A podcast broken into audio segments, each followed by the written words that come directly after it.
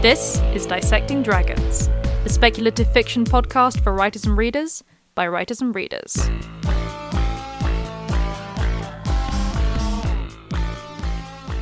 Hello, and welcome to Dissecting Dragons. I'm Madeline Vaughan. And I'm Jules Ironside. This week, True Beauty is found within, tracing the origins of Beauty and the Beast. So, this is another part of our Fairy Tales in Focus series, and this week uh, we're bringing you one of the best, most beloved fairy tales of all time. Um, I know from a very personal perspective, um, it's one of my favourites, um, and it has inspired countless adaptations, reimaginings, and classic works of literature. Yeah, and I have to say it's one of my favourites as well. I've got a loose cluster of favourites. I couldn't tell you what my absolute favourite is, but it's definitely within that cluster. Yeah, absolutely. Um, and to be honest, I think it's just in general, but considering uh, you know how many fairy tales uh, you kind of we get introduced to as kids, um, in sort of there's a reason that Beauty and the Beast is just so in the public eye, if that makes sense. Um, it touches on something I think it's a lot of people's favorites, or it's a, among a lot of people's favorites. They really just love this story. Yeah, definitely. Um, it's been a little while since we've done one of these episodes, so a brief overview of what we mean by fairy tale for those who haven't checked out any of our previous episodes. But if you enjoy this one, um, we've also done one on Red Riding Hood, we've done one on Cinderella, and we have done another one, which has now gone out of my head, which is quite worrying. we have done three. You can check out our three previous episodes in this series. There will be more. Um, anyway, fairy tales, morality tales, fables, myths, and legends all get jum- jumbled together. Um, it's quite difficult to separate them out entirely because those sorts of stories exist in almost every culture in the world, and there's a lot of crossover. And what's a fairy tale in one place might actually be a legend in another. So, broadly speaking, legends and epics contain a historical element and are considered to have happened in full or in part, um, even if we kind of know that they didn't happen. They're written as if they are a part of history or have a, a location within history. Yes. Uh, morality tales, fables, and parables are concerned with delivering a specific message, usually religious or philosophical. So, to give you kind of an idea, just for some examples, uh, legends, uh, you have things like King Arthur, um, and you have Robin Hood and stuff like that. Uh, in terms of uh, morality tales, fables, you've also obviously got Aesop's fables and stuff like that. yeah, Um, the the dog in the manger, the Yeah. um, or you know, if, if we're going down the New Testament route, the the parable of the sower. Yeah, absolutely. Um, then finally, you have uh, fairy tales. Um, these contain fantasy creatures, so um, elves, gnomes, mermaids, dragons, fairies, etc., um, and do not contain more than superficial references to religion. So. Uh, or, or actual places, historical people, or events. They happened once upon a time, or photo, long ago. Um, the idea is that they are stories and they are meant to be stories, so they're understood as stories. They kind of are universal, they can happen anywhere. Um, they're not set in a time or place, which is also how they dif- differ a little bit from uh, folk tales as well. Yeah. Um, but obviously, there's a lot of crossover. Yeah, uh, some folklorists pre- prefer the term Marchen or Wonder Tale, which is obviously a term coined by the Brothers Grimm, or certainly picked up and used most often by the Brothers Grimm. Yeah.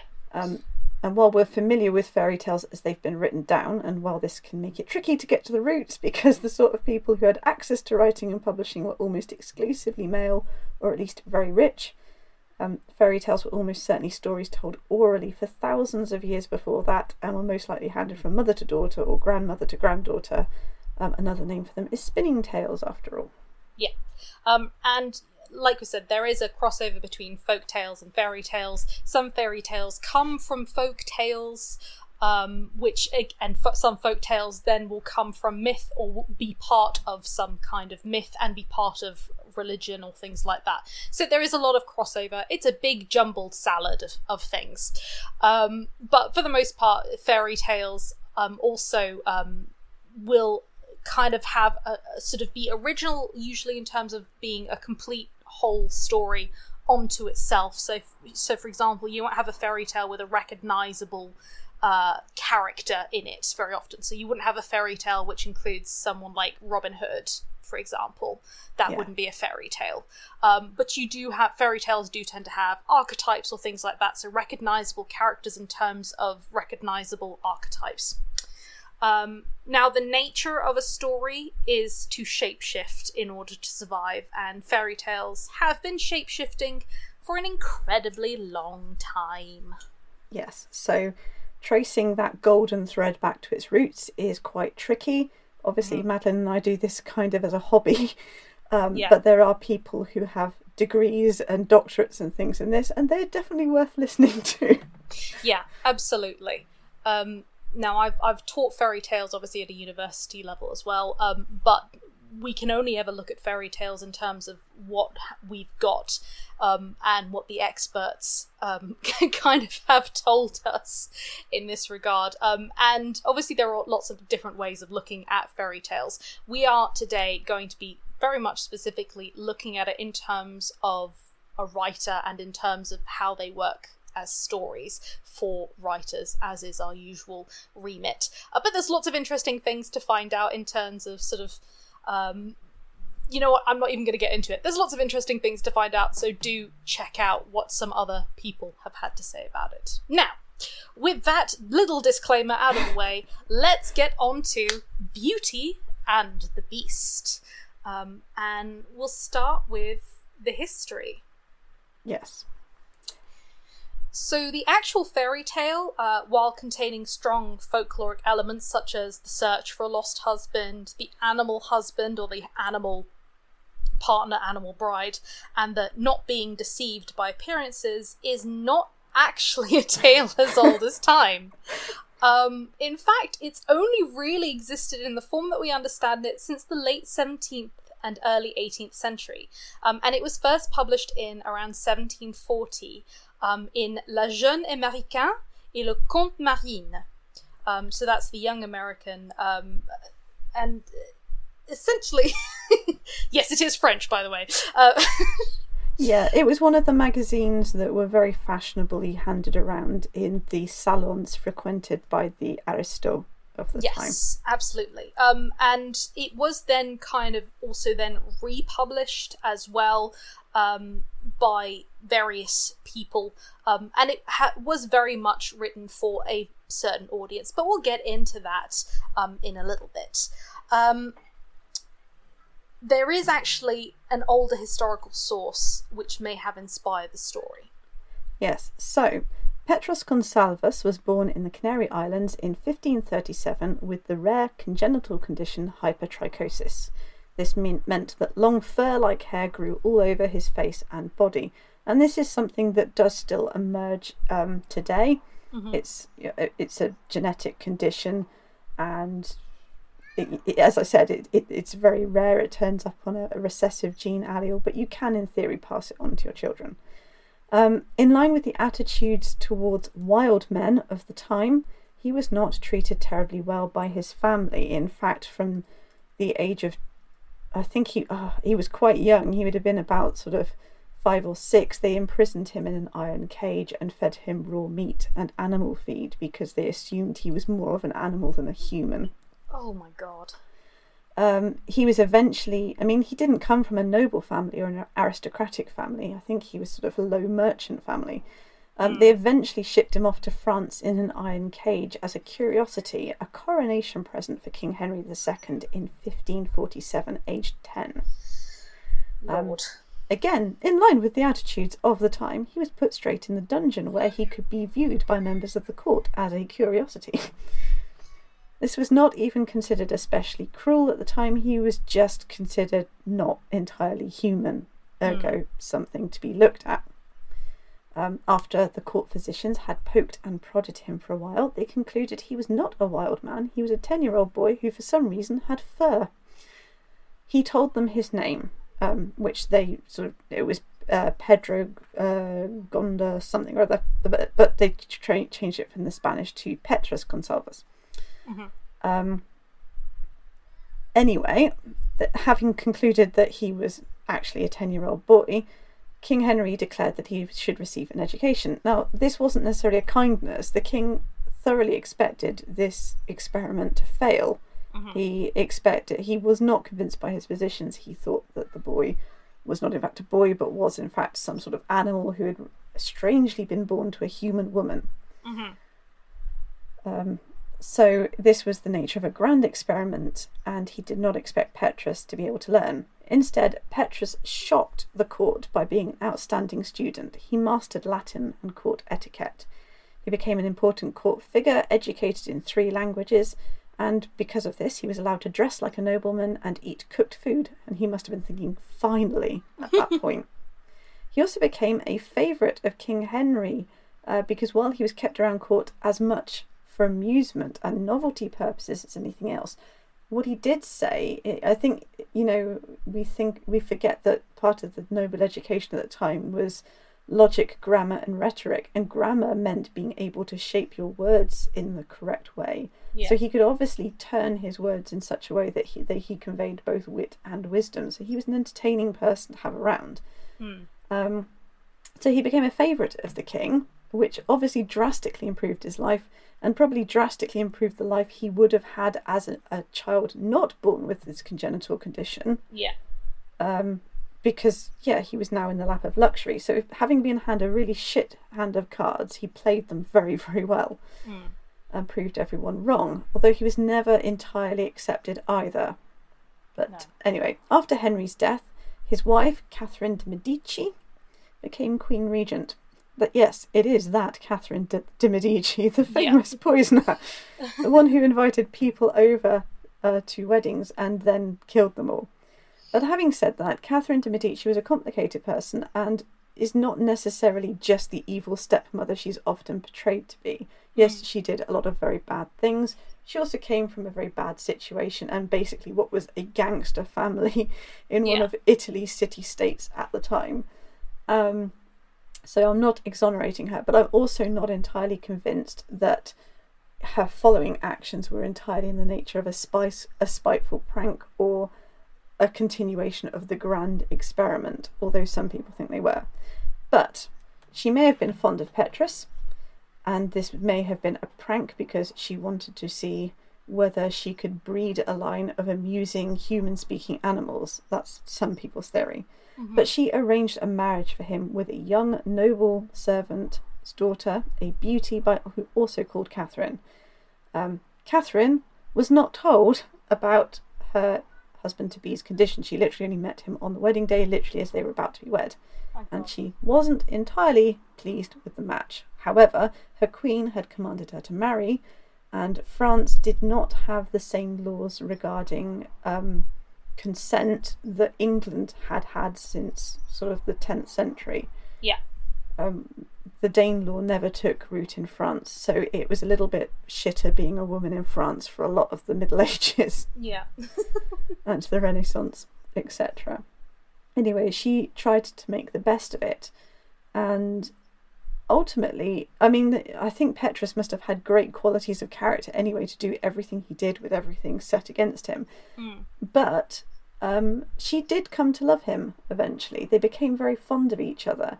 Uh, they went on to have seven children, four of which also had hypertrichosis. Um, and the pair were married for 40 years, to, and they spent that time together. And it wasn't an entirely forced spent time together either. Yeah. So, um, uh, if we bear in mind that many aristocrats at the time were married, produced children, and at that point you could go off and amuse yourself as long as you didn't bring shame to the house, kind of thing. And that many noble couples actually didn't spend much time together once children were on the scene. Yeah. Um, the fact that they were almost constant companions suggests there was a very close bond between them. Yeah. Their lives did not get a fairy tale ending, but it wasn't exactly a bad ending either, considering the time period and what might have become of each of them. Yeah. So, in essence, they both played the system very well. They were sent on tours of Europe to amuse other courts and things, but they were also richly rewarded for doing this. So, in the same way they later had carnival freak shows and things, that's kind of what the, this is the upper crust version of what it was. Yeah. Um, absolutely.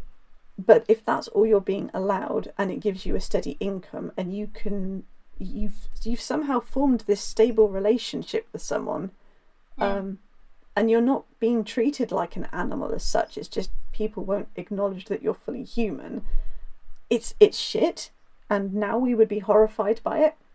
But actually they did quite an awful they did an awful lot to sort of challenge attitudes of the time whether by intention or by accident and i think if you can make yourself wealthy and comfortable off the back of that and re- retire to an island somewhere then uh, actually you've, you've done quite well um, the four of their children uh, two girls two boys who also were born with hypertrichosis and were covered in fur did get sent off to other courts, but they were educated and they were sent off as as no as basically nobles.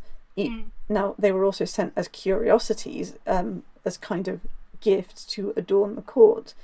But it's all too easy to imagine Petrus saying, "Well, I came from these beginnings. This would have been my life had I not looked like you.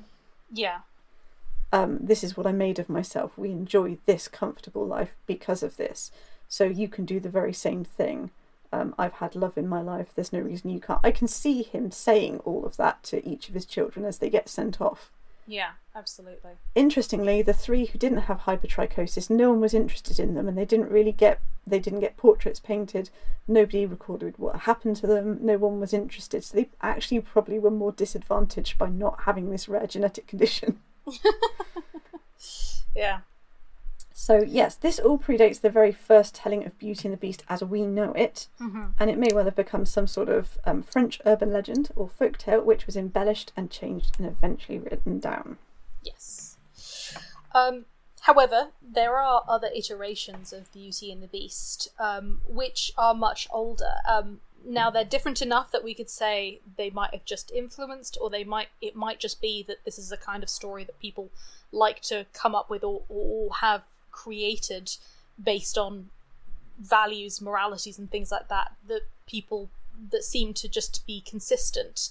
Um, but these include uh, Cupid and Psyche, uh, uh, which is second century ACE um, Apuleius. Is it? Yeah, Apuleius. Yeah, um, the, the one Roman novel that we've still got in its entirety is Apuleius's Metamorphosis, Mm. which is a series of, I suppose we would call them swashbuckling adventures now, Mhm. where the main character is kind of like semi autobiographical, where he's looking for enlightenment, and, and yet instead what happens is he gets into these terrible scrapes. So it's kind of like um, the Flashman Chronicles, but in Roman times Yeah. um, which is most amusing. But Cupid and Psyche is actually a story included in that. Now, to give a brief recap, I'm si- I'm not going to recap the entire thing because the entire thing is really, really long, and the bit that's relevant is right at the beginning. hmm There was a king and a queen, and they had three daughters, all of whom were very beautiful. The first two were un- uncommonly beautiful, but the third one was mesmerizing, basically, uh, to the point where people would come from all over the land just in order to catch a glimpse of her. Um, the goddess Venus noticed that her temples were empty and people weren't there singing her praises and got rather pissed off about this and then realized that this young human girl was being praised as as being you know the true Mm. incarnation of Venus and the goddess Venus was less than pleased and we all know what happens when goddesses become jealous Yeah. Oh, for those who who don't know the difference, but uh, Venus is also Aphrodite. yeah basically the Romans nicked a lot of Greek Yeah. But Oh. j- just in case people are like uh, Venus, how do I know that Venus is Aphrodite? Aphrodite is Venus. Um, just as a little thing there for anyone who's less familiar with the Roman names. Please Yeah. continue. there is there is very little difference. Anyway, um, Venus called her son Cupid to her, also known as Eros in the Greek pantheon, and told him to go and and make mischief upon this human girl Psyche, who would set herself up as the rival of a goddess. And poor Psyche has had nothing to do with this, by the way. Yeah. She's just kind of like, oh yes, I'm beautiful. Huh, okay, great. Why are all these people hanging around all the time? um, Cupid creeps in upon her when she is sleeping, and he takes droplets from the fountain of discontent and drops them upon her lips as she sleeps, and she swallows three of them. And then he really looks at her and he goes, My God, she's hot. oh my God, she's beautiful. And he is so enamored with her her appearance that he accidentally pricks himself with one of his own arrows. Well um, done, Cupid. which you know is a stunning that you know malfeasance at work. This is Cupid here. That that that's a pile of forms to fill in right there. Yeah. Nature of claim accidentally shot myself with an arrow of love. Yep. Oh, and I'm the god of love. This is really awkward. These these sound like eighties song song lyrics. Accidentally shot myself with the with the arrow of love. they do. Um, anyway, having done that, he looks and he's like, "Oh my god, I've I've put three drops of dis- from the well of despair on her lips. What am I going to do?" So he takes um, a, a handful of water from the well of of joy and scatters it amongst her abundant flowing locks as well. So yes, she's going to have misfortune, um, but also she's going to have much happiness as well. Yeah. Anyway, um, her two older sisters make advantageous marriages, um, but Psyche, despite everyone admiring her, nobody makes an offer for her to the point where she starts to think that her beauty's kind of freakish Yeah. because what she wants is to get married and have a family. And the king and queen begin to despair that, you know, they'll never marry off this third daughter, no matter how beautiful she is. So in the end, they consult an oracle, and the oracle said Psyche is des- is destined for no mortal man's hand. Instead, she will marry a terrible monster that lives upon the mountain. Um, her parents are not thrilled to hear this. However, Psyche's kind of like, well, someone's going to marry me. Okay then. Fine. Fine. if no mortal man will marry me, then I will marry this god monster. So they take her up to the rock on the mountain. And what happens there is very similar to some of the early inceptions of Beauty and the Beast. There is a fine house that's attended by servants. There's everything she could wish for. Um, and there's no sign of this monster. And finally, she goes to bed, and a man who claims to be her husband comes to visit her in the dark of her bedroom. And you can kind of guess where that's going. Yeah. Um, Psyche accepts him as her husband, etc., etc. And she's happy with him. She obviously, you know, she can't see him, and she's not allowed to see him. Um, and he tells her that it's his desire that she never sets eyes upon him. But obviously, with hands, etc., you can kind of tell what's Yeah. what's there and what's going on, um, without being indelicate.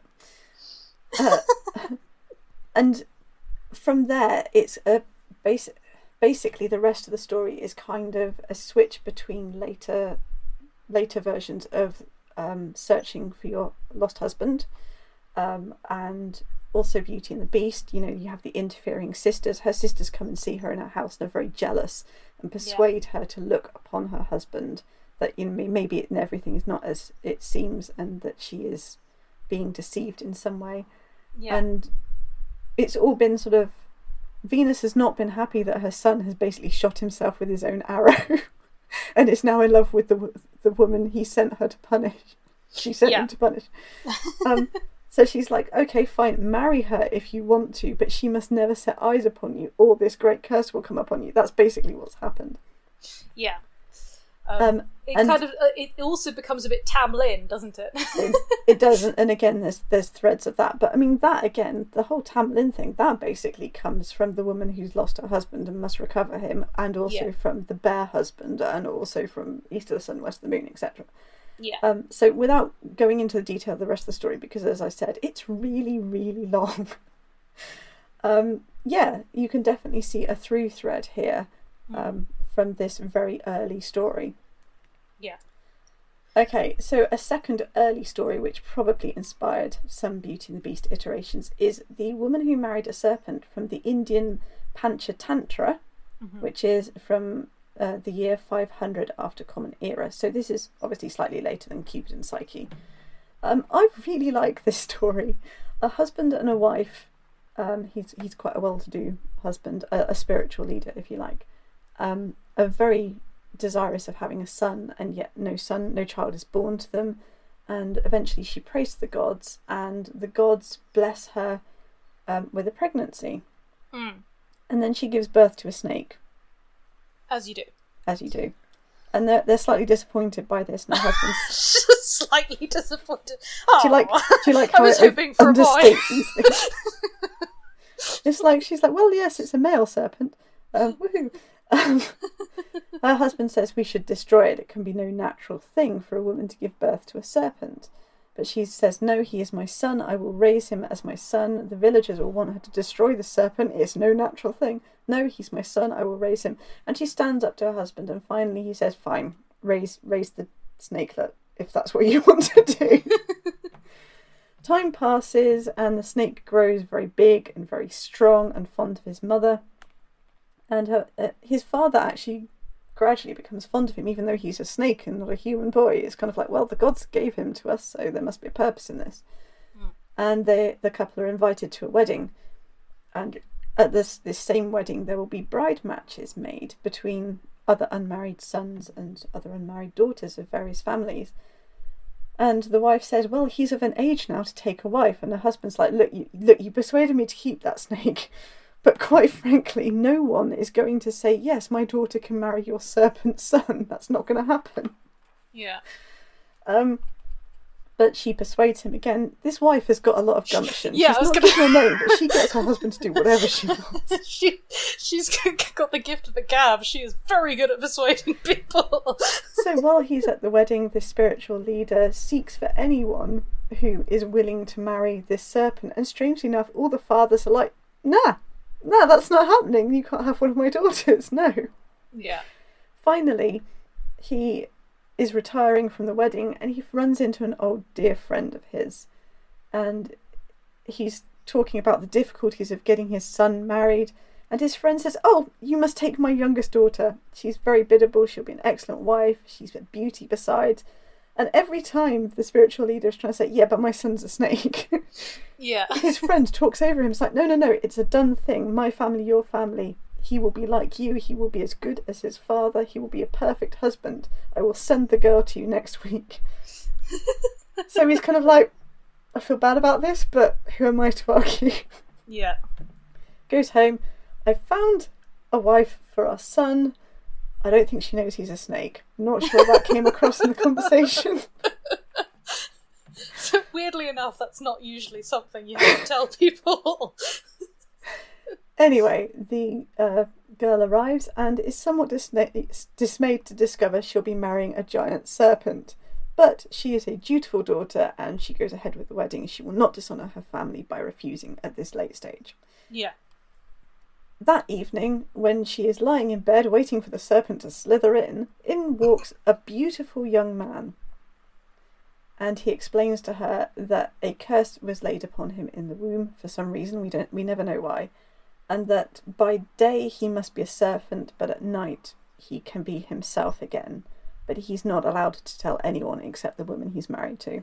Right. So she's kind of like, Yay, I married a person and also, damn, you're hot and, and I think they get on to sort of having hot monkey sex. A lot of these Indian tales sort of don't skip that for children. It's just right there in there Okay. kind of thing. So they spend many happy nights together, and she obviously doesn't tell her father and mother-in-law that he, her their son is not just a snake; he's a human trapped in a snake form, Yeah. um, because she's not allowed to. Then one evening, the father, the spiritual leader, is walking past their abode. Slightly confused by why this girl is so happy to have married a serpent because she definitely has a spring in her step in the mornings Mm-hmm. and he hears two voices and he thinks oh my goodness has she perhaps taken a lover because i know my son is a snake looks through the window and sees the girl sitting on the bed talking to a beautiful young man and between them lies a ginormous snakeskin and he just reacts he jumps through the window seizes the snakeskin and throws it in the fire and at this point, the human son embraces his father and thanks him and says, Yes, that's what needed to happen. Someone needed to destroy the snakeskin while he was human without him ever telling anyone what they needed to do. And then they all live very happily after that.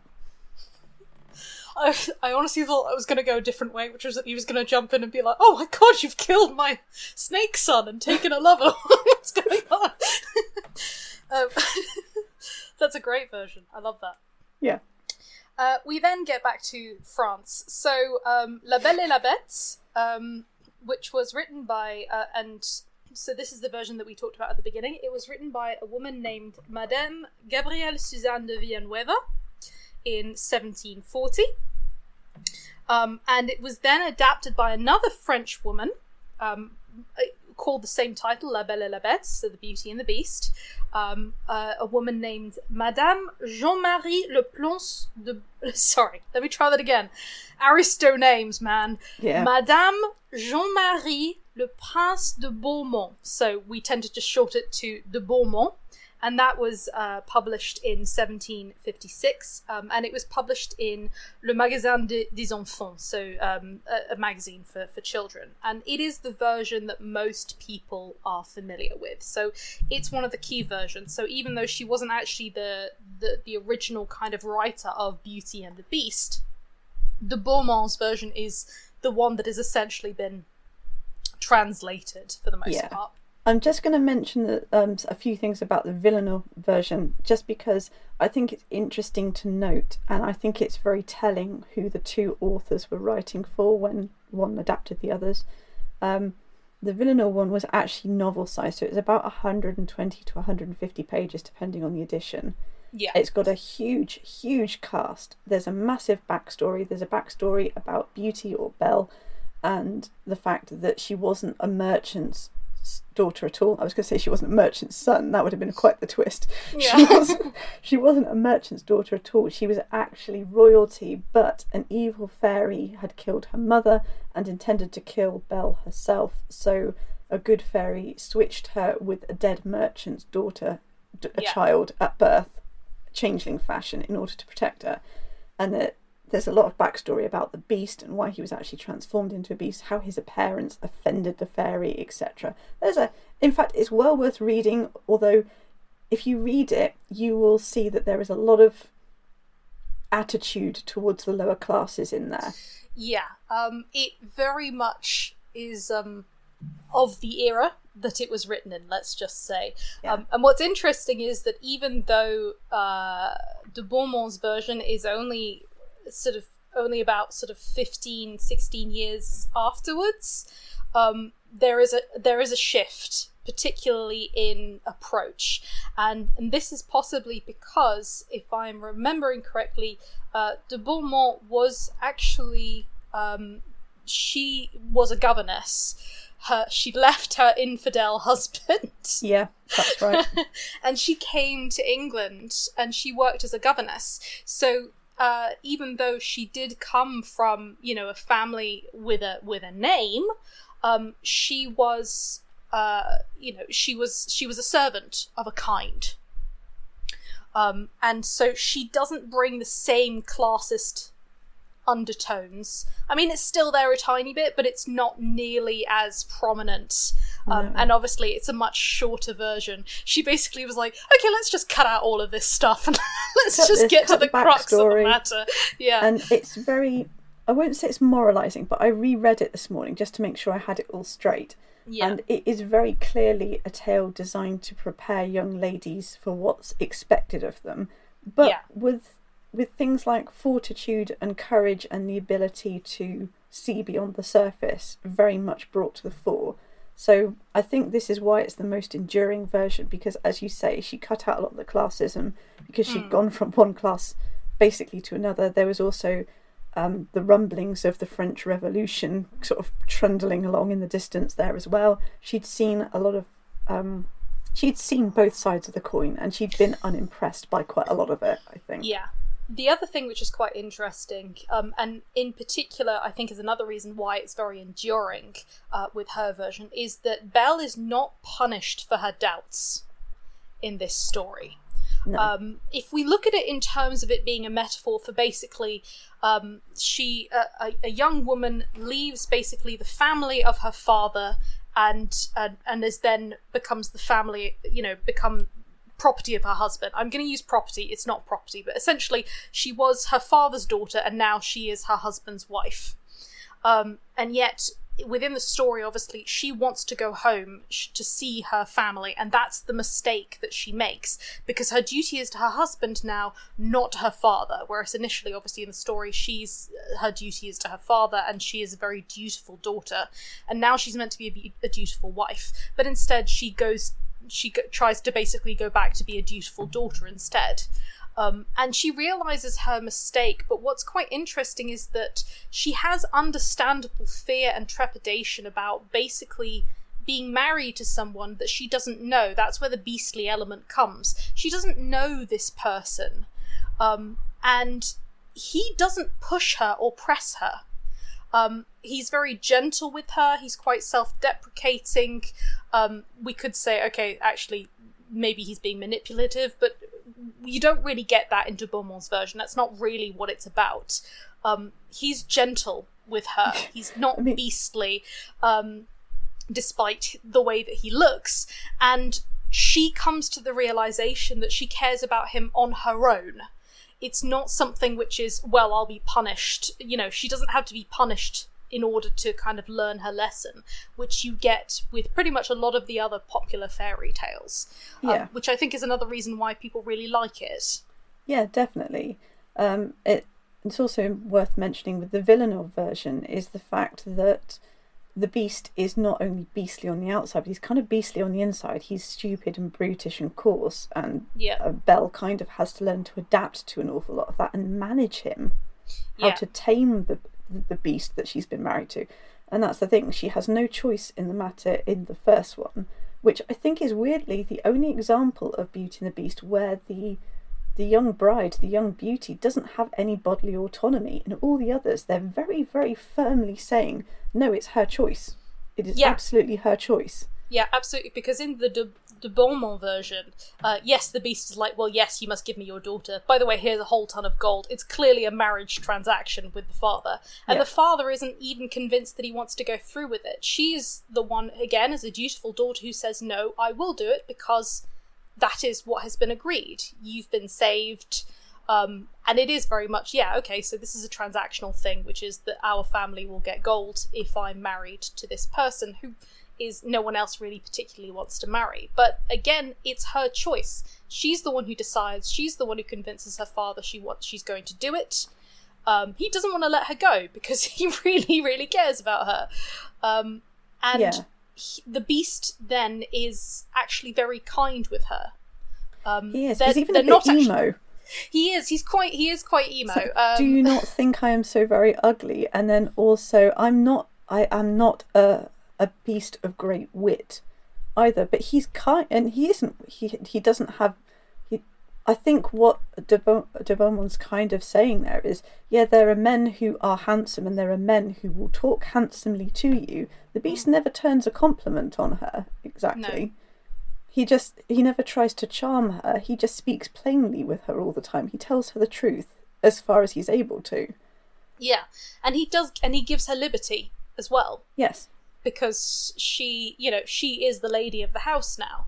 Um, but what's interesting is also the implication that she goes to him. They are meant to be married, um, but they do not share a marriage bed. There doesn't seem to be any implication that they they have actually married, which is again this this nice idea that if we look at it as a metaphor, they have actually been married. She's gone to live with him because they are actually married, and he's basically said, "I'm not going to." Marry you in terms of the you know the the, the wedding night kind of thing until Yeah. actually you're ready Um, not. Yeah, we're not going to consummate this. Uh, and he. That's why he asks her every night, "Will you marry me?" What he's saying is, "Can we consummate it?"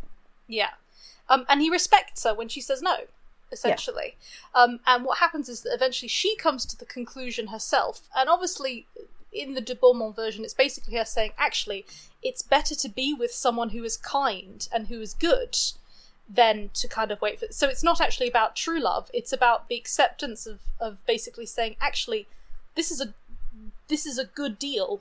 Um, and she then realizes actually it was it was a very very good deal uh, because it's not just that she's marrying this person when she she agrees to marry him he proves himself to be everything that she actually would have wanted Yes, it's It's like never mind finer dress, never mind wealth, never mind what someone looks at. Virtue is the thing that truly matters. Yeah. Um, and while we might not use it in those terms, that's something that is still worth um, a great deal as a piece of advice today. yeah. Um, and I especially like the end. As I said, I reread it this morning so that it would be fresh in my mind. Hmm. I like at the end when she comes back and she finds him, okay, admittedly sort of lying on the ground saying he was going to starve himself because her life isn't worth living without her. Um, as I said, very emo. And she was saying, I'm. She basically says, I'm sorry it took me so long to realise that I do actually love you. Yeah. I mean, I've said I love you before and that I will always be your friend, um, but I actually love you and I want to live here with you as your wife. So at the very end, she asks him to marry her. yeah that's that is the thing is is yeah she's the one who's asking the question. So she does have autonomy throughout. And again she doesn't get punished for that.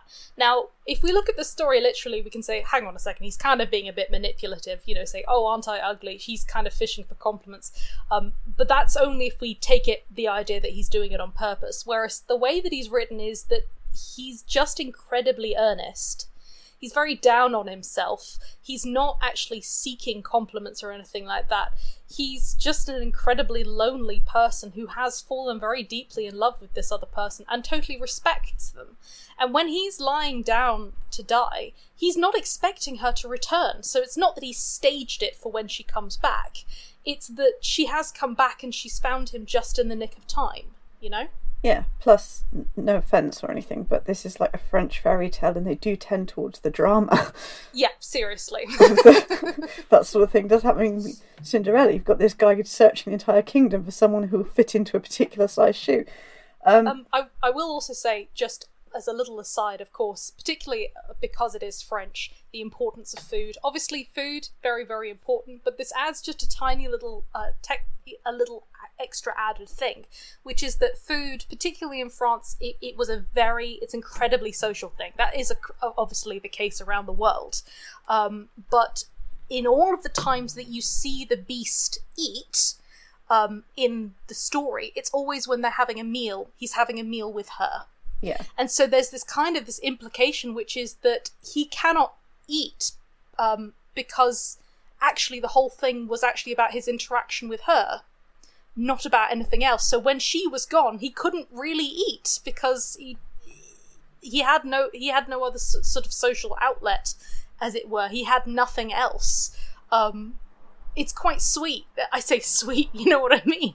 Yeah, it adds a kind of a whole other dimension to it as well. It makes sense at the time. And the whole point when he says on their very first night, Do you not think I'm very ugly? Well, Yeah.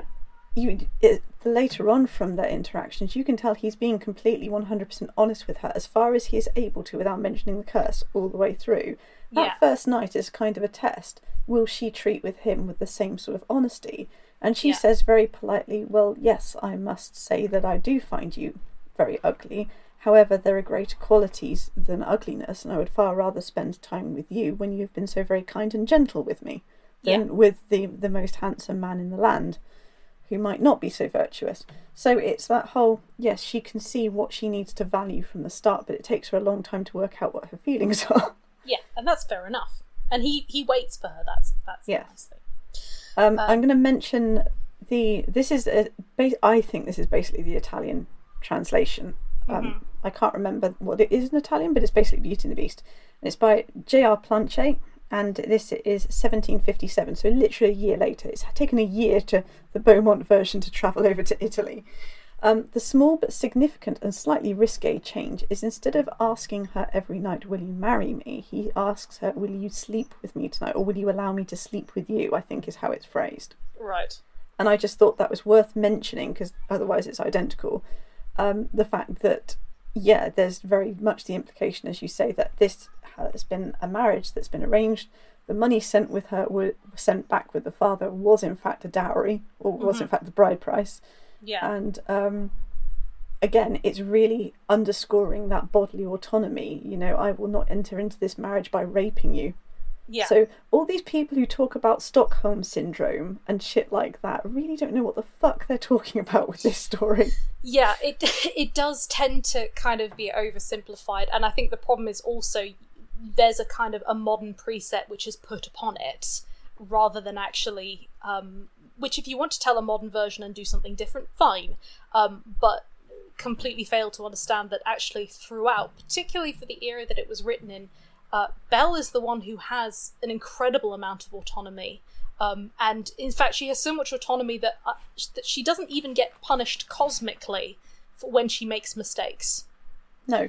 which I think is really, really important because even if a character does have autonomy in another story, cosmically they will tend to be punished for making the wrong decision. Definitely. Um, okay, I'm going to mention the Singing Springing Lark, which is the Brothers Grimm. Now, the Brothers Grimm, as we have mentioned before, did not want to take anything from a French origin. It only had to be German. They, they were particularly against a French origin, put it that way. France and Germany weren't really best pals at this time. No. Um, but this was published around 1820. Um, the, only bit that's really relevant to talk about is the first half because once again it draws in those folkloric themes of the search for a lost husband, the animal husband, etc.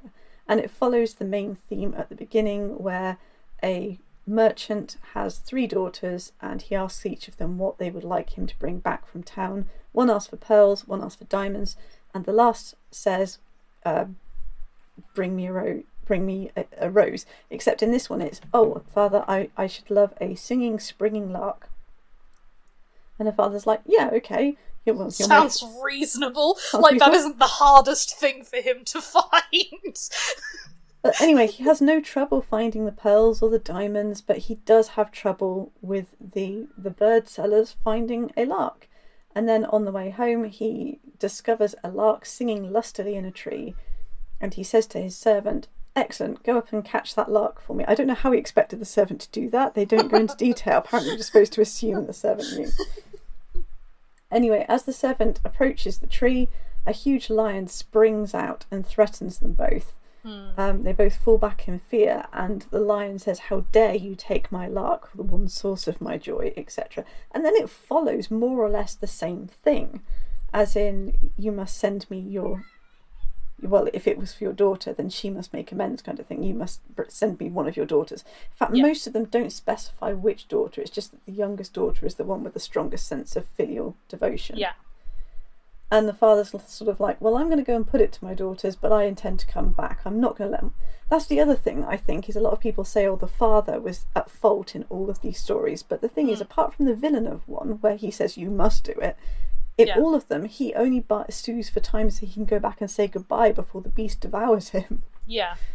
Um, and I just, it, it, she obviously insists upon it. She goes back and she meets the lion, and um, by it, then it's very much like the woman who married a serpent, whereby at night he is a beautiful young man, but by day he must be a lion. Mm. Um, and then it sort of follows sort of east of the sun, west of the moon type tropes, which I won't get into because again, this is really long. It's very Cupid and Psyche in terms of here is a series of impossible tasks for your one mistake Yeah. type thing. But I thought it was worth list- listing simply because this is as close as the Brothers Grimm get to doing a Beauty and the Beast type story. Yeah, absolutely. We then have another Italian version, which is Zelinda and the Monster uh, by Frederick Crane, um, which uh, comes in at about sort of 1885. So, um, you know, we're, we're getting we're getting into sort of the Victorians are really starting to, to kind of get It's the battle for who's got the Yeah. ultimate version of Beauty yeah and the Beast. Um, this one is interesting in that this genuinely displays the beast being manipulative. The beast is actually a dragon in this. It's not Yeah. a, or a drag of dragonish appearance, breathing fire, but the size of a man. So Yeah. basically, he's a dragon shapeshifter. This is just like 150 years ahead of its time. yeah Um, and it follows the same path whereby she asks for something very easy to find theoretically, but it wasn't easy to find. And the, the beast, the dragon in this, turns up and says, Well, now you must die. How dare you steal my roses? Anyone noticed how keen a gardener the beast is? Super keen super super keen anyway um the the the man sort of explains that it was a present for his daughter and he meant no harm etc And the beast says, Well, in that case, you must send me your daughter. And he very specifically asks for the youngest daughter. And once again, the father's kind of, I'm not going to send my daughter, but I'm going to sue for time, tell her about it, come back and, and die. So at least I'll get to say goodbye.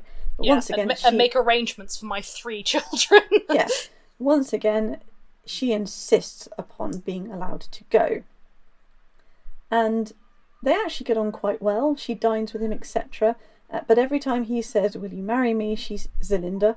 Um, she says, No, I can't do that. I, I will never be able to marry you. And he he's very pushy in the hmm. sense of will you will you marry me and she's like no so he the, he he bulks but if we say marriage is actually sex yeah. he bulks at outright rape, but he's not above manipulating her into it because by the end of it, he what he does is say to her, there is a t- he shows her her father in a mirror and her father is sick and he says unless it's a ter- it's part of this terrible curse which afflicts me if you will not marry me and become my wife in truth then your father will die and there is nothing I can do about it and she says, "Fine, I'll marry you. Um, let's do it. Let I'll be your wife in truth. Consider it done. It's now. Just let me go to my father." And he turns into a beautiful young man at that point and explains that actually, you know, until someone properly married him all the way, as it were, he couldn't break the curse on himself, and it was actually just a trick. Her father's fine. Oh. Wow. Okay. Yeah. Don't like that. So that's the one where the beast is actually being kind of a shit. Yep. Um, we then get the Andrew Lang version, um, which I mean, it's Andrew Lang. Uh, he obviously translated a lot of fairy tales, um, so a lot of the English fairy tales that most people are familiar with will have come from translations by Andrew Lang. Um, and obviously, yeah, so he translated uh, the the Beaumont version with Yeah. a few, you know, a few changes here and there, and he obviously renamed it as Beauty and the Beast. Um, and that was in uh, 1889. Yeah, and he put in quite a lot of the backstory that Beaumont took out. Mm. Um, he mingled a lot of things together, and he shied away from the sort of the sexual elements a little bit. Which he always did. He was very particular about that. Yeah, Um, you He- also, I think, get a little bit more. He removed some of the passion. I think. Yeah. Some of the, some of the drama which you get in the original French one is removed by Andrew Lang, um, because he he seems to kind of almost be aiming it for younger people as well. yeah. I think he very much was writing for children, and he did sanitize a lot of stuff. Although let let us not actually that wasn't Andrew Lang. Forget I said that. Um, but yeah, a, a lot of it was taking the two main originals and then mingling the bits he liked from each of them, but you still Yeah. get more or less the same story. Um, then finally, uh, you have a Russian tale, The Enchanted Tsarevich, by Leonard Arthur Magnus in 1916. I'm assuming Leonard Arthur Magnus actually translated it. I don't think he wrote it. Um, and this more or less follows exactly the same beats. Um, the terrible beast. Uh, I don't think the the beauty in this one is given as much of a choice, but she is quite happy to go. Um, and then it, it largely follows the same beats but with a Russian twist, which means that everything is slightly nastier and darker. There are others. There are lots of others. There's a Portuguese version. I mean, once the main one that everyone loved was out there, everybody wrote their own version of it. Yeah, um, and as we've said before, there are, you know, um, elements of these stories which have been found in folklore and in myth for a very, very long time. Um, either because the the version was influenced by these, or because more likely there is universal concepts within them. Um, which have meant that they've cropped up in pretty much most cultures. You will have a version of this kind of tale. Yes. Okay, so now that we've kind of done a, a quick Whistle stop stop tour, yeah, through um through some of uh, the history of Beauty and the Beast, let's actually have a look at some of the common tropes and the meanings behind it. We've touched on these obviously as we were discussing, um, but I'm going to start by talking about the fact that one of the one of the common tropes is sexual awakening, um, uh, bodily autonomy, which I mean to be honest, nothing kind of signifies that more than than the act of plucking a rose. yeah, I mean this this is actually something that goes back to medieval high romantic poetry. Uh, for example, La Romane de la, Rose, uh, Le Roman de la Rose, which was a famous medieval French poem all about uh, in a lot of medieval poetry, especially French poetry, the women weren't really characters, they were virtues. Yeah. Um, and it is all about the seduction of a young woman in a garden, and it's signified by the plucking of a rose. So it's not really surprising that plucking a rose would signify a, a change for somebody. the fact that this rose was supposed to be for the youngest daughter would signify that actually you are now ready for marriage. Yeah, there is a lot of imagery um, the the idea of plucking things. I mean, even to the common day, the idea of plucking. I, I think it's plucking cherries or something like that is one of yeah. the common things for taking someone's virginity or something like that. Um, which I'm not going to get into how I feel about that. But anyway, the idea of plucking things, but also roses in particular, because you have this concept of the thorns and plucking a, a, a rose um, accidentally uh, break uh, breaking your skin on a thorn um, cutting yourself and bleeding for the first time. Um, there is a lot of imagery and a lot of kind of uh, connections between roses, also the color red, bleeding, and things like that with romance, but obviously also with puberty um, and getting your period.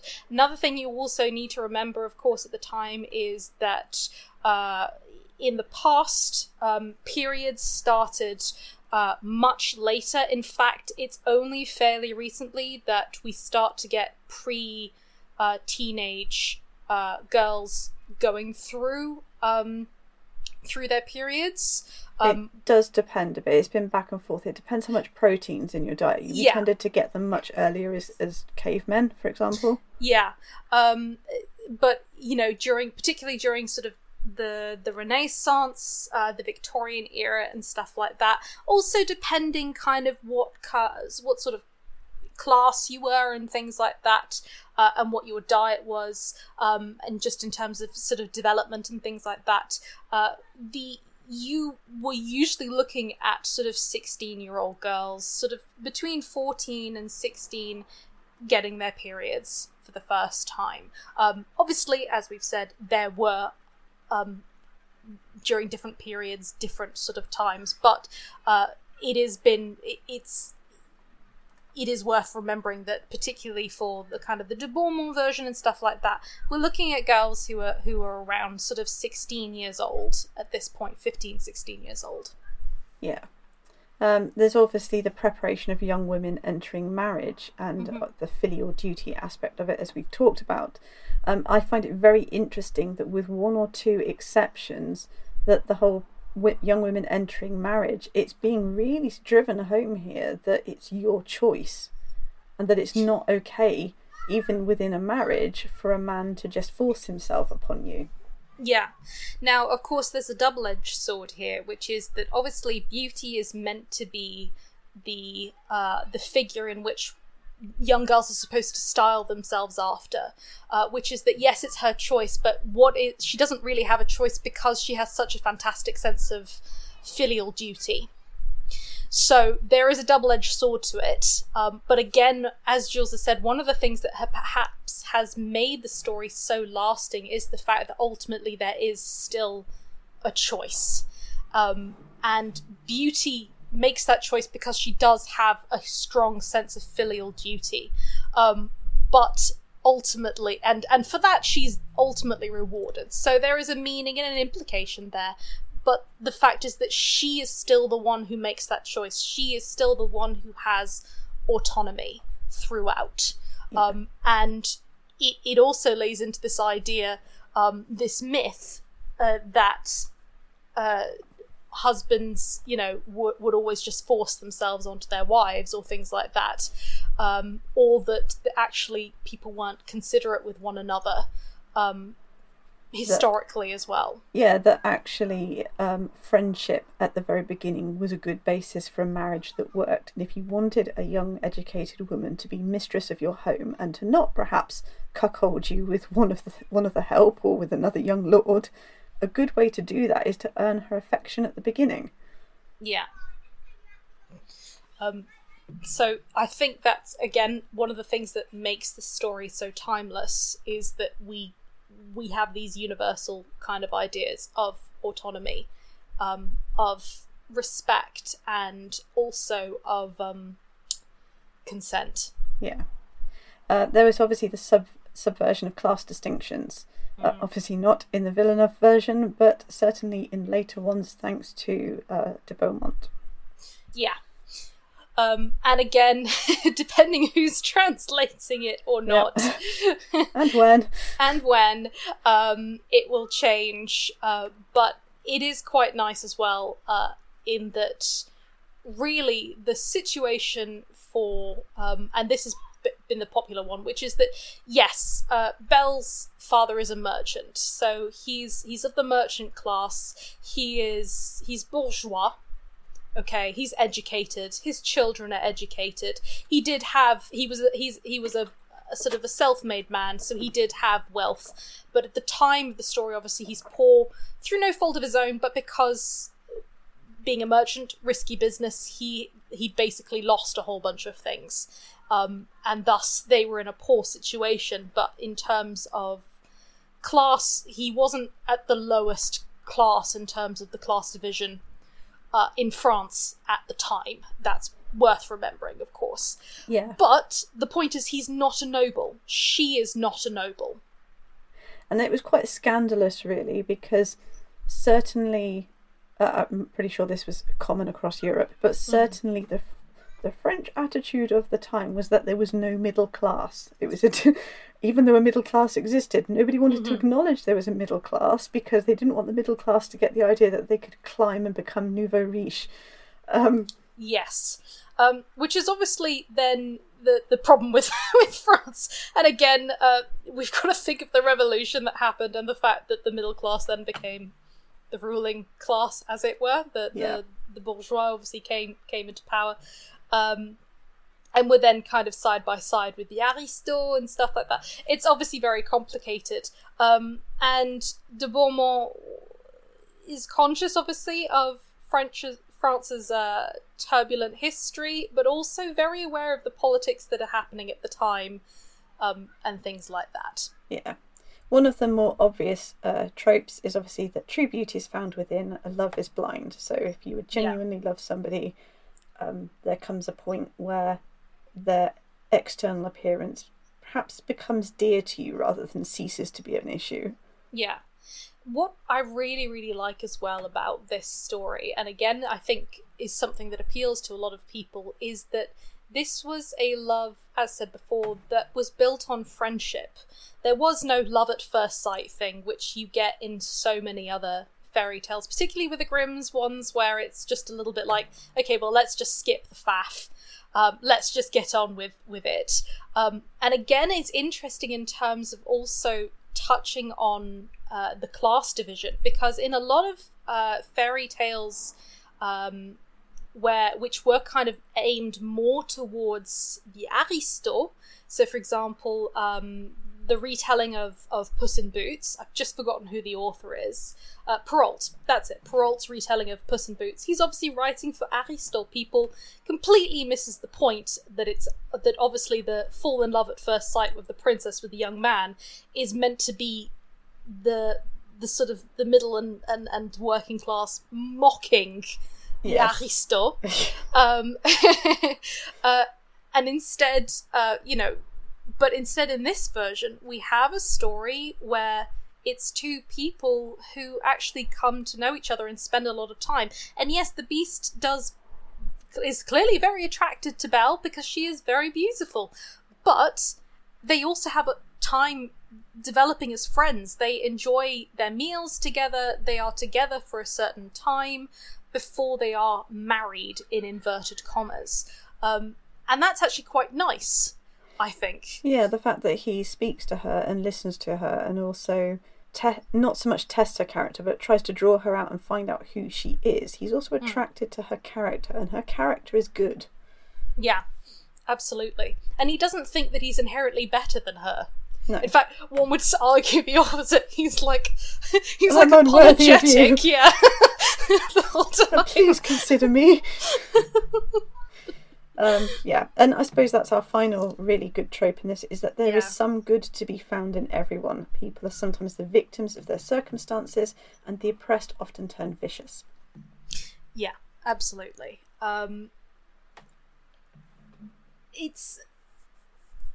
I think the thing is that with the tale as old as time, as we have said, it's not technically it's not as old as time in terms of fairy tale, but in terms of the themes, it really is, and it speaks to the heart. I think of of pretty much everybody. Um, that we want to ultimately be loved for who we are, not just for what we look like.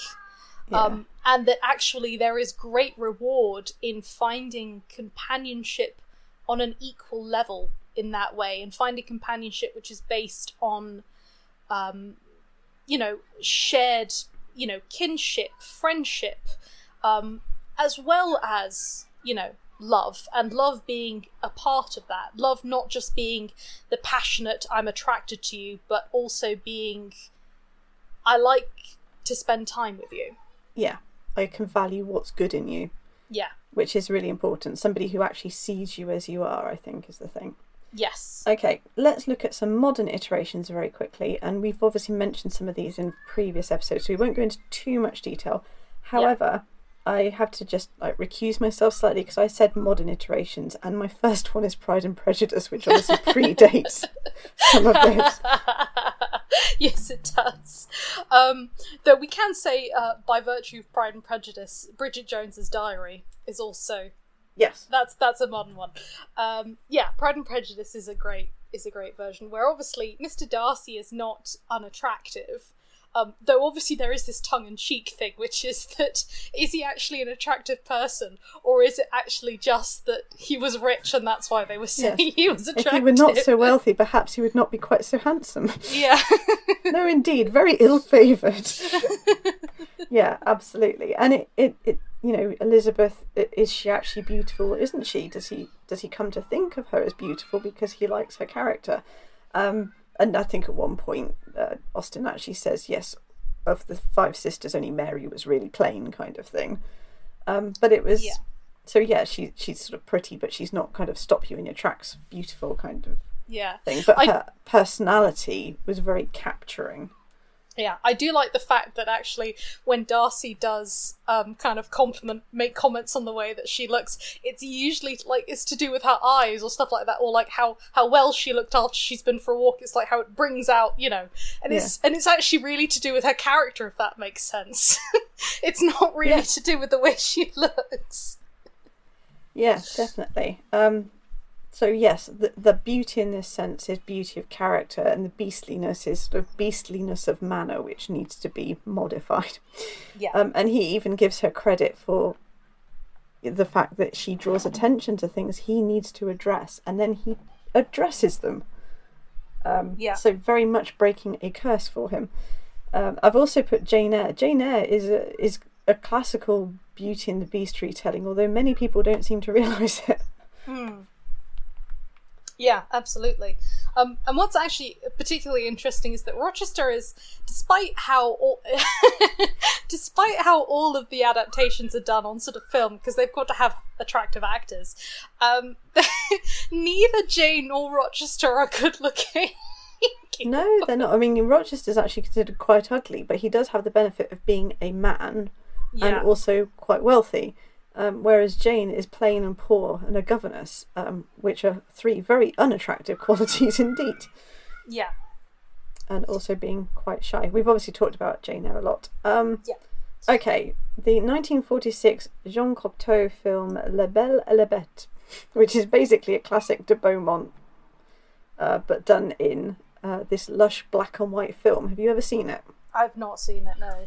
Um, I do recommend it. It's it does the weird sort of you know the weird dream imagery which we didn't really talk about, but it does all of that, and it's got And yes, you can see here that this is really influenced the one we're going to talk about next, um, whereby you've got the mirror and things talking to her and saying, "I am your mirror Belle," etc. Um, and I am your your wardrobe Belle. She's got the furniture is sentient, and I think that's the first time we ever see the sentient furniture, which is kind of weird in this in this instance. Yeah, it's it's interesting because I think there are sort of versions where it's like it's a magical castle, and the idea of magical castle we do get that as well in um, uh, oh the one with the polar bear. What's it called? East of the sun, west of the moon. That's it. Yeah, Yeah. Um, I'm pretty sure he ha- he had a magical castle or something like that.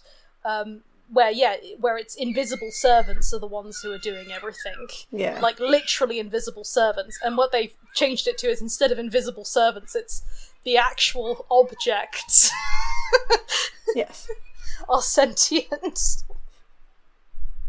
Um, moving on to the version that I think everyone is most familiar with, the Disney version of 1991.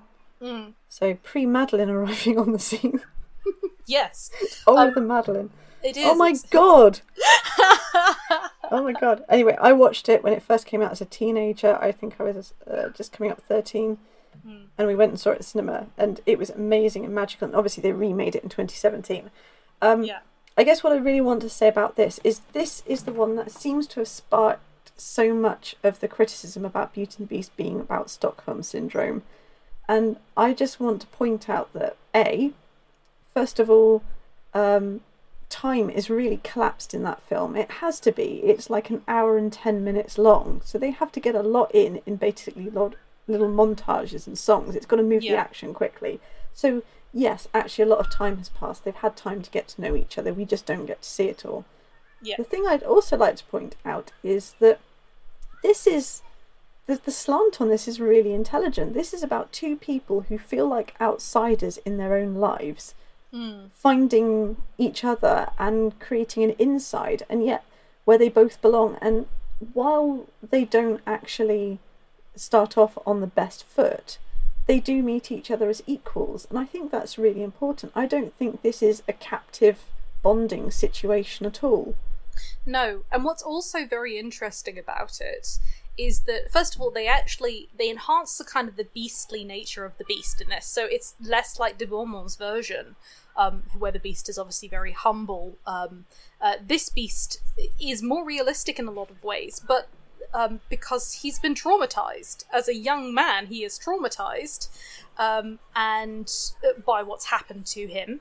And then uh, Belle actually stands up to him. She pushes against him. She also makes the decision in that movie where she he saved her life. She could have left and just left him to die in the snow. She makes the decision to kind of get him back to the castle. At any point while she is in the castle, she could again have left yeah um, you know, she at that point during the day she could have left, you know, without having to worry about the wolves or anything like that. Um, but she didn't. Uh, sh- and he and she pushes back against when he's not behaving well, and he actually learns and respects that. Something else which is also interesting is that they, even though they did take, even though there is obviously this separation in that she is the the daughter of of well, he's not a merchant this time; he's an inventor. Um, but she is the daughter of of a middle class gentleman. Uh, he's not a gentleman, but a middle class man. Yeah. Um, we she sh- they're not poor. They don't seem to be in dire straits, uh, whereas before, obviously in the de Beaumont version, they are very much in dire straits. She is running around doing everything. They're they're very very poor yeah um, and they've taken that away. So we've even taken away the incentive of it being money as well.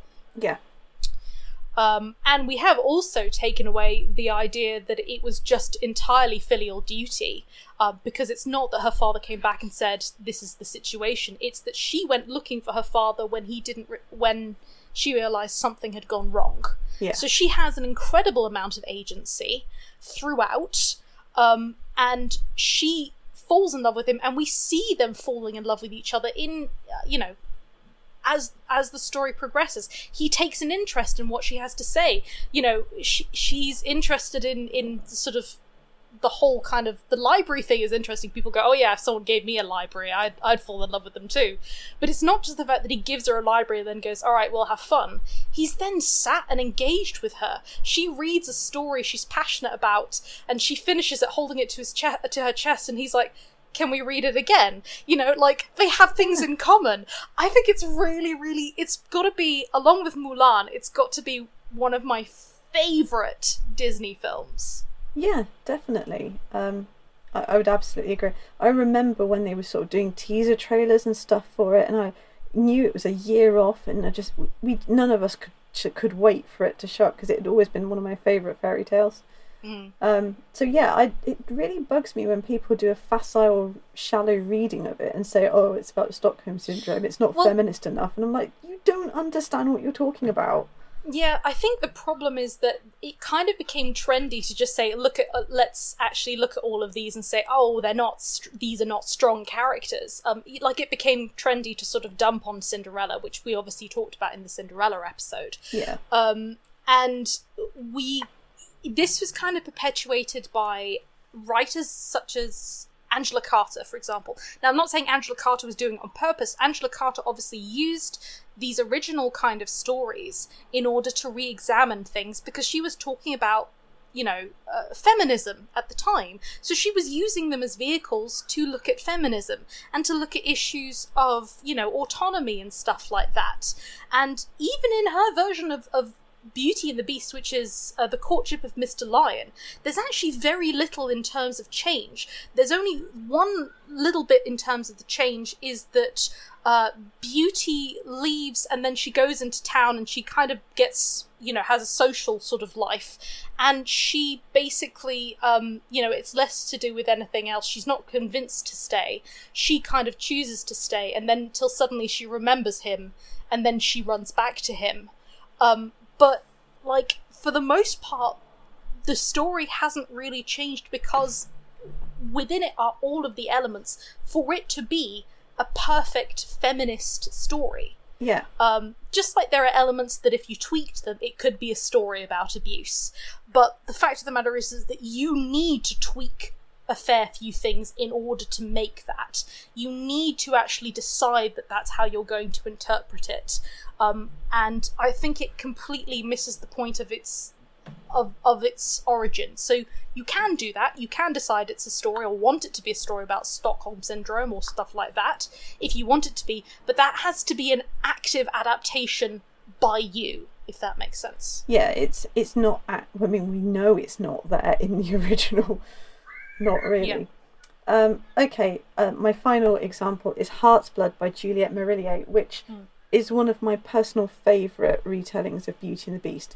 And I was a complete dumbass because I read the book and loved it, and it's one of the few books where I read it and then I just started reading it again because I just loved it so much, which doesn't happen because I've got a near near photographic memory for words. I was just like, I want to go back in, um, and even though I'd read it twice through like that, it was only when I picked it up a few months later and thought, I'm going to read this again. I went, hang on, why do I love this? And then realised it was a Beauty and the Beast retelling because I'm a dumbass. it does change quite a few things. Um, the main character, Caitrin, is running away um, from abusive relatives. Basically, she's been, her father has died, she's completely lost in grief and it's been very very easy for her aunt and her cousin to turn up and really bully her um, including basically beating the shit out of her. Um, and she's just not really in her right mind between grief and abuse and stuff. So she ends up in a place called whistling tor and there's a castle on top of the hill. And they might need a scribe. And she is actually despite being a woman a talented scribe. Her father had taught her her mm-hmm. sister is off with the musician she married, following a travelling life, and hasn't been. No one's been able to reach her. Mm. Um, and the master of the castle turns out to be a young man, not very much older than her, who was mm-hmm. born with a palsy. So he's got his his foot is turned in on one side, and his left or is it his right arm is kind of drawn up to his body and is basically wasted and useless. And his Right. face is slightly asymmetrical. So he was literally born with something that could very well have been, you know, it basically would have been a birth defect yeah and is very sensitive about it. Um, and act in a manner that is quite beastly because of it, because he's always felt rejected. On top of all this, it turns out his ancestors have not behaved well with the local townspeople who he is supposed to be ruling, and that Whistling Tor is absolutely peopled with ghosts. Um, and it, it also goes down from there, and it is absolutely fucking brilliant. It's a really, really good retelling. I mean, forget Robin McKinley and her insipid versions. This is this is the shit, you know. Yeah. I can't believe I didn't realise it was a Beauty and the Beast retelling though. It's like my third, my my second reread. It's like, hang on a minute. Unminuten bitte. okay. That's brilliant. Um so yeah. Uh I think we thus conclude um, the all the adaptations we're going to go through. Um, obviously, there are millions and millions that we haven't touched on. Uh, you know, because it's just so so retold as a story. And late, lately, it seems to be that there's two new mainstream from traditional pub- tr- publishers retellings of Beauty and the Beast for young adult, and at least one for adult every single year. To Yeah. the point where even I'm like, okay, please just just let it rest for a little while. Yeah, absolutely. Um, but it is, you know, there's a reason we love it so much. Um, uh, so I guess we kind of to wrap it up. Um, I suppose you've kind of already answered that, Jules. But what do you, you know, do you have a particular favorite adaptation of Beauty and the Beast, or a particular favorite version of it? Do you think? Um, I do really love the Disney animated version. The Mm. 2017 live action remake was okay, but it it somehow lost some of the magic of the original, in my opinion.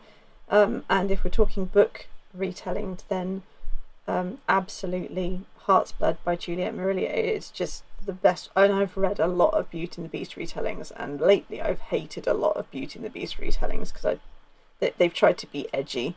Um, a couple of them have tried to go down the abuse route, and then having made the beast a rapist, um, basically sort of, I don't know, rehabilitate him, and it doesn't work in my opinion Yeah. once you've crossed that line. So, um, yeah, not not my favourite ones. Um, totally, everyone should read Heart, Heart's Blood though, definitely. Okay, I will definitely add that to my to be read list. Um, what about you guys? What are some of your favorites? Do you disagree or agree with the ones that we've uh, talked about so far and our thoughts on them?